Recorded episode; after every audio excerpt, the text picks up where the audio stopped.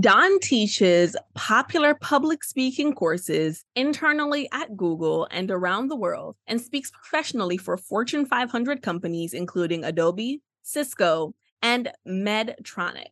Don has performed with the Blue Man Group, toured internationally as a theatrical clown for Contemporary Circus, Spiegel World, and is listed in the Cirque du Soleil performer database. Don's mission is to help every communicator profoundly impact their audience through the power of authenticity, listening, and play the secrets of clown. He recently released a number one best selling Amazon book entitled Wink Transforming Public Speaking with Clown Presence to help anxious speakers everywhere connect more deeply with their listeners.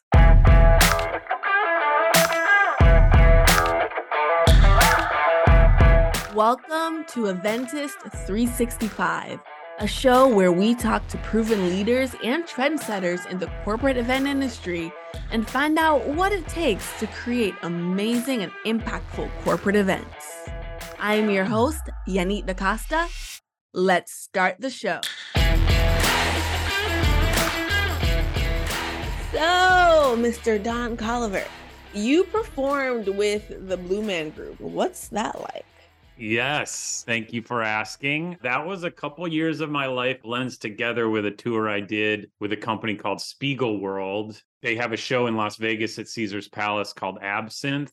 And I was the host clown for the North American part of the North American tour of a version of that show. And that transitioned into the Blue Man experience. And it was crazy those times because I'm a grown up I was in my mid 40s at the time, and I was surrounded by 27 year old like Russian acrobats and things. So I was definitely coming into this world with my a separate career and this was just kind of I can't believe this is happening. Of course I'm going to say yes to this experience. So it was super fun and super crazy and super valuable experience.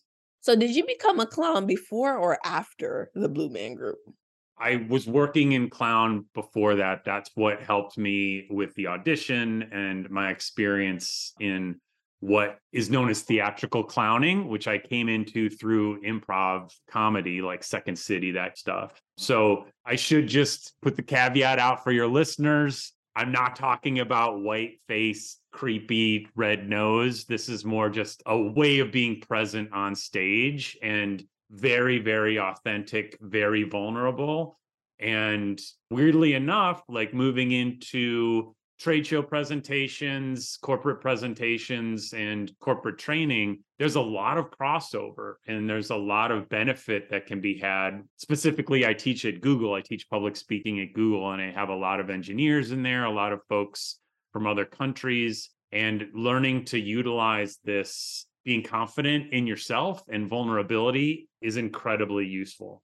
So, you spoke about your interaction with the Googlers. What public speaking courses are Googlers taking?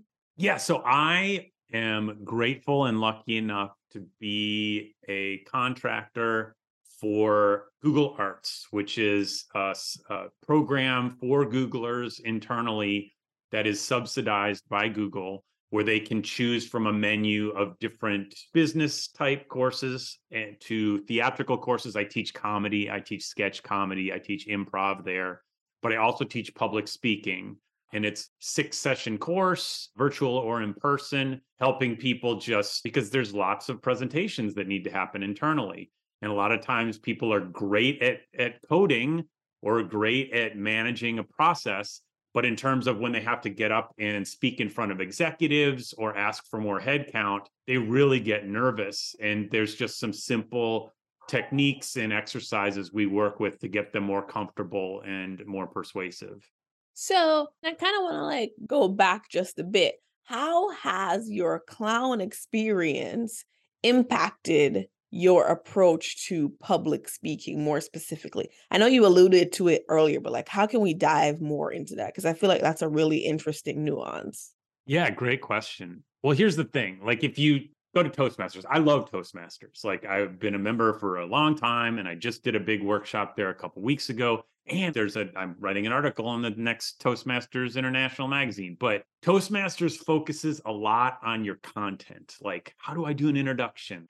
How do I move my hands? How do I stand? One thing going through their curriculum, there isn't a lot of focus of how do I actually engage in the moment and maybe pivot my presentation based upon what my audience, how my audience is responding. That's a thing that feels that it's just sometimes glossed over in public speaking courses because it'll be like power pose, stand like this, and you'll control your audience, or use these phrases, or here's how to tell a story in an engaging way. What I learned from Clown was that's all great, but I can also show up and be such a good listener to what my audience is doing and responsive that they will be leaning forward and listening to whatever I have to say because I'm such a good listener.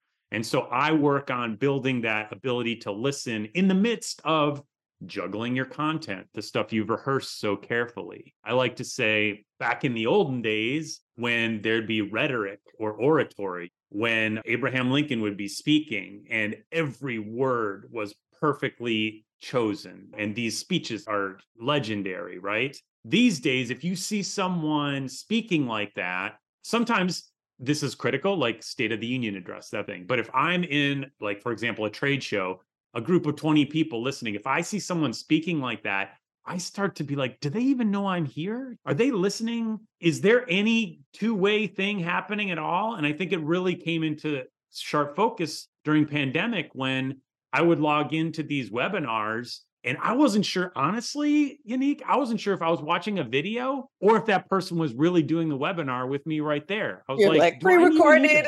Feels pre-recorded. Yeah, right? Why did I set my 2 to 3 p.m. side for this when I could have watched it tonight in my bed when I'm going to sleep? So I think that two-way is what the difference is.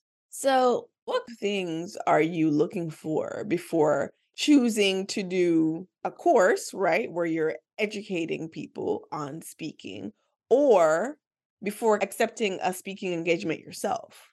I think just opportunities for engagement. And I'll usually discuss with whoever's in charge, sometimes a coordinator or a manager, what do we know about our audience? What does the audience expect? What does the audience want? What are they looking for? A lot of times, coming into specifically trade show, if product engineering department or something has had a hand in building an outline for a script. It's all about look at all the stuff we added. The technical feature, feature, features. Yeah. Been you know, there. you know what I'm talking Been about. There. Yeah. How can we write this from the audience point of view? How can we engage them? What's in it for them? How can we put that first? That's usually the questions I'll ask.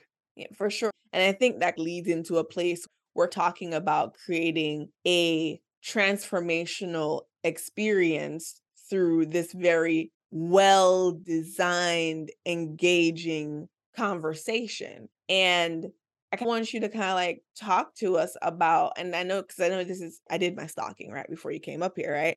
Or came on here.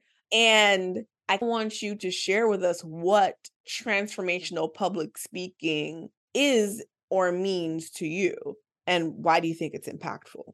Sure. Well, I do want to hear from you too about how this stuff, how graphic design can be take into account audiences and things. I'm sure you have opinions. Oh gosh, that. yeah.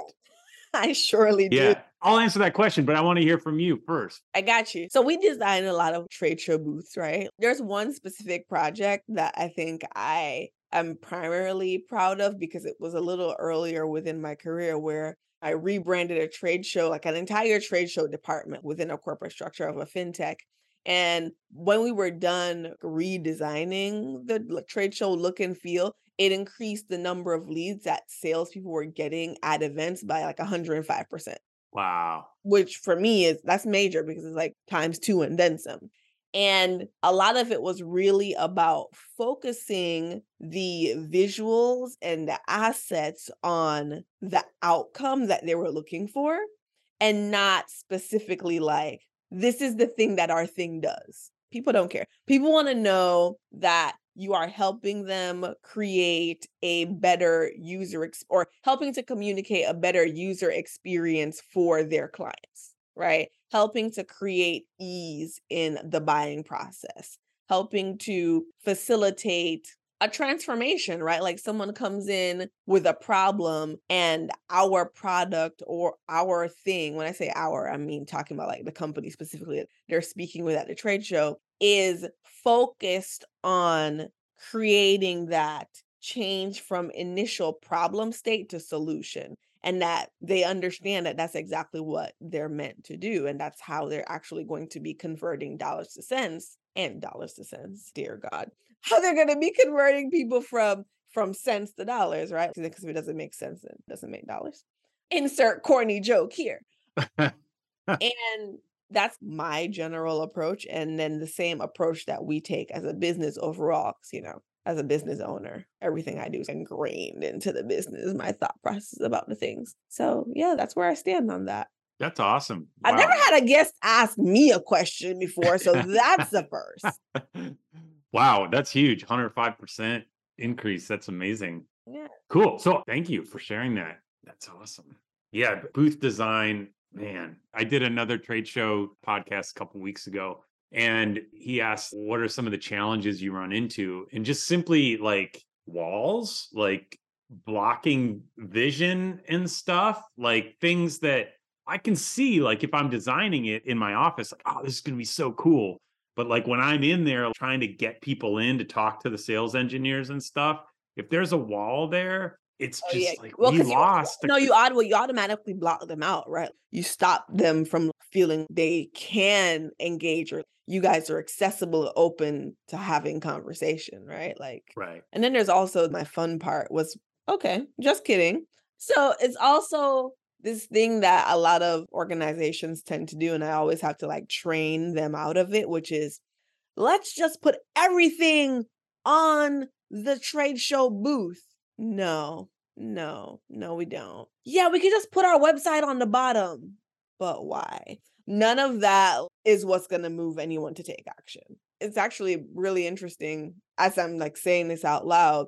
It's this give them this higher level information to bring them in, but then it's that conversation, right? Once they're in there that really like holds them and then converts them to buying. But the design itself is not what sells. It's what gets them in the door, right?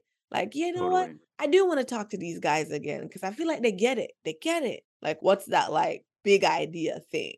And then the big idea thing can't be electronic razors for dogs. That's not really a thing, but I'm pretty sure when my client listens, they're gonna be like, wait, were you talking about me? And I'm gonna be like, yeah. but electronic razors for dogs. Meanwhile, I'm like, yeah, no, that's your mechanism, right? Like, that's the tool that your customers buy to solve their actual problem. But what they're actually buying is ease and comfort while providing ease and comfort while grooming your dog.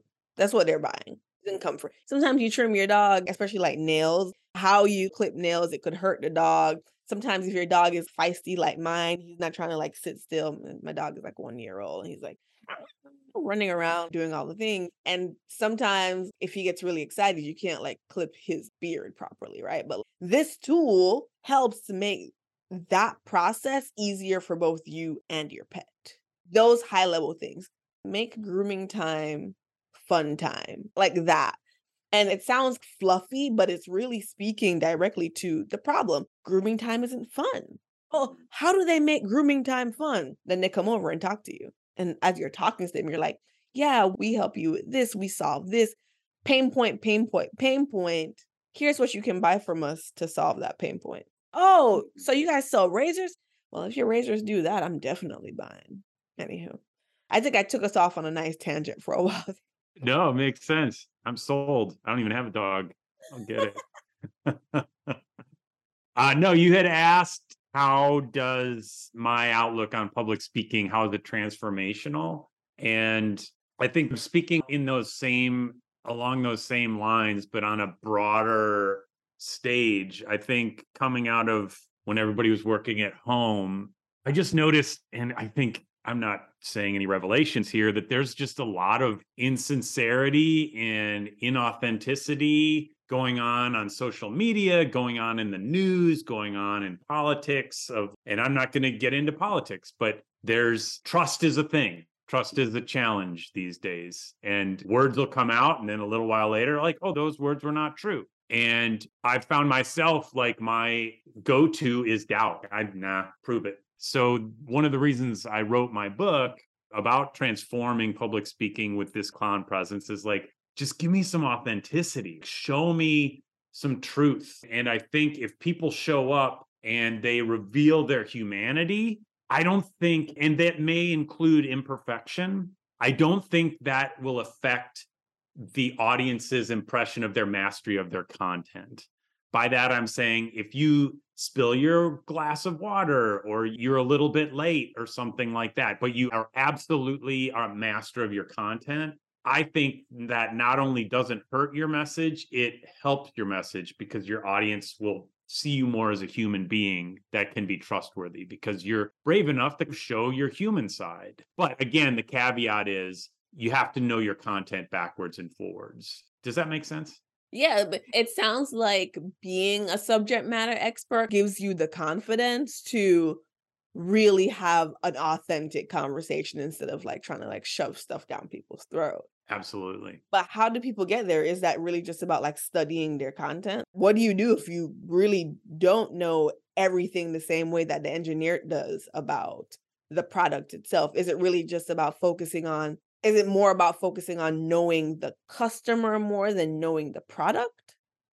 Well, I think in my public speaking classes, the people who would sign up for a public speaking class, usually rehearsals are not a problem. They rehearse probably too much. They try and memorize their whole speech. They're so nervous about any kind of a hiccup that they over prepare. So I normally don't worry too much about prepping content because for example if i have a sales engineer that i'm introducing at a trade show that's going to get up and going to give a 10 minute presentation on some feature they know that content backwards and forwards and they're white knuckled on that content Whereas if they were comfortable enough to be a little bit more free flowing and maybe have a couple hiccups, be like, you know what, I misspoke. Let me go back and say that again. I don't think the audience will ever doubt their mastery of content. They'll just be more on their side as a human.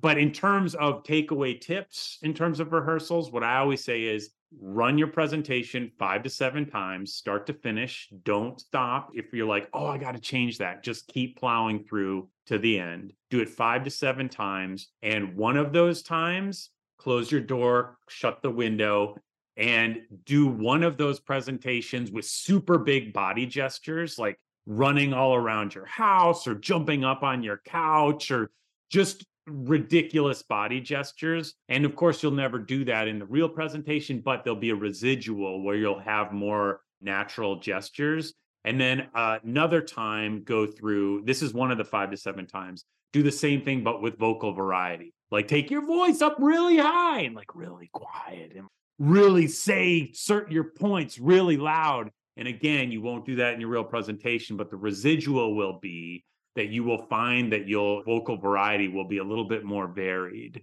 This is really helpful, I find.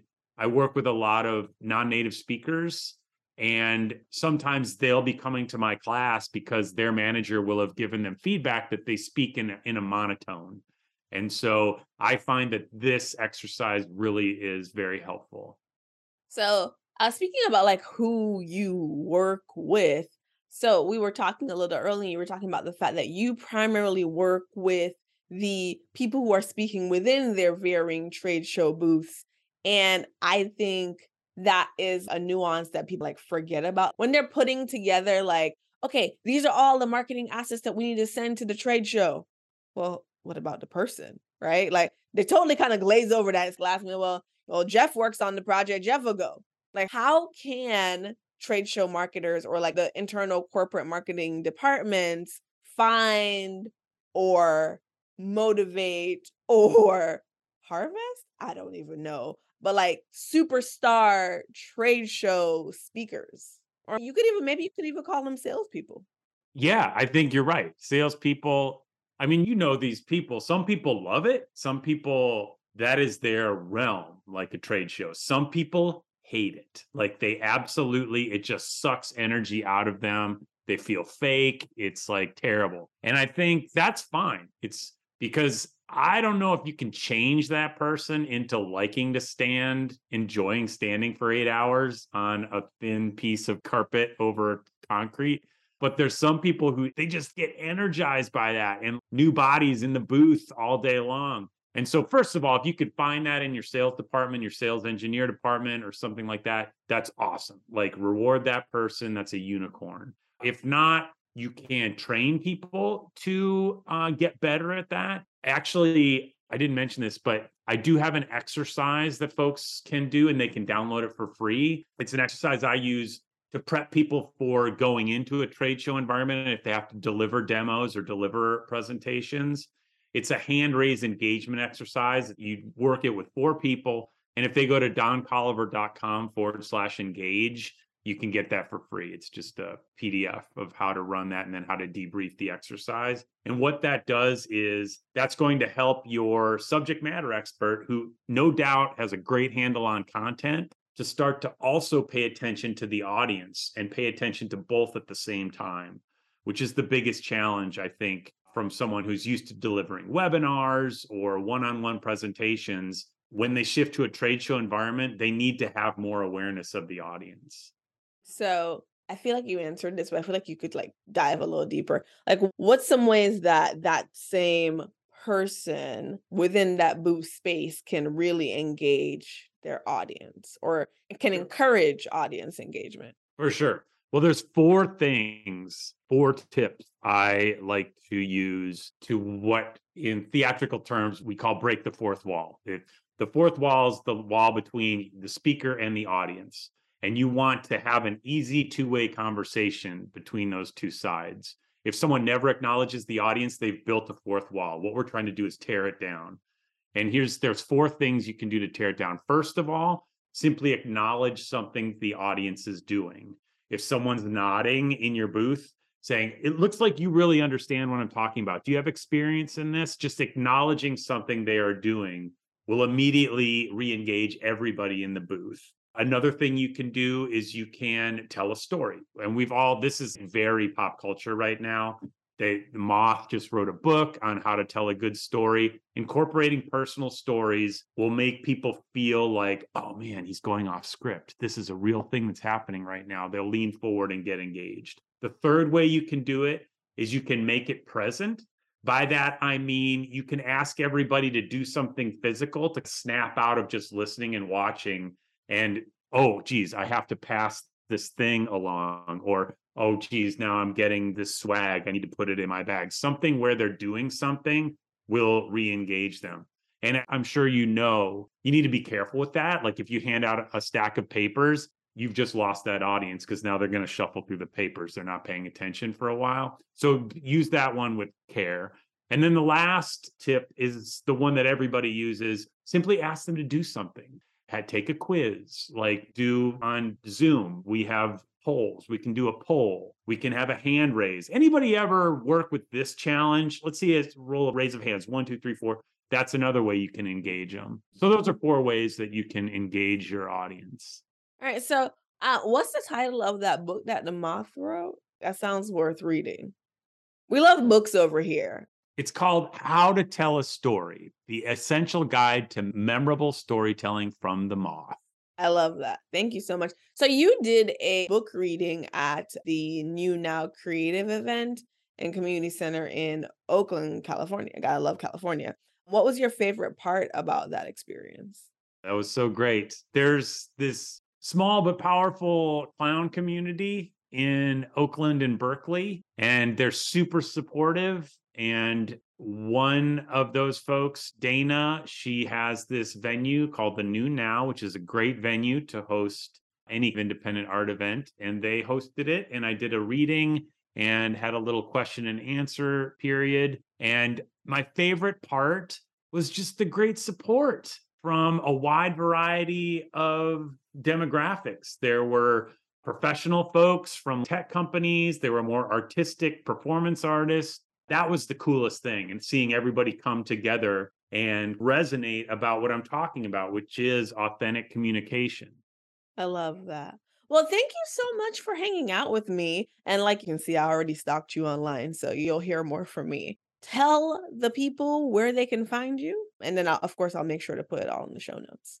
Wonderful. Yeah. Thank you so much, Yannick. This has been a blast. And you can find my book, Wink Transforming Public Speaking with Clown Presence, at Amazon and Audible. And it's just about to be released wide. You can get it at Barnes and Noble and all of your independent booksellers. You can, again, grab that free exercise at doncolliver.com forward slash engage. I primarily do all my social media on LinkedIn. So I'm happy to connect with your listeners at Don Colliver at LinkedIn. And yeah, that sound that would be great. All right. Awesome. Thank you again, Don. Have an awesome day. Thank you.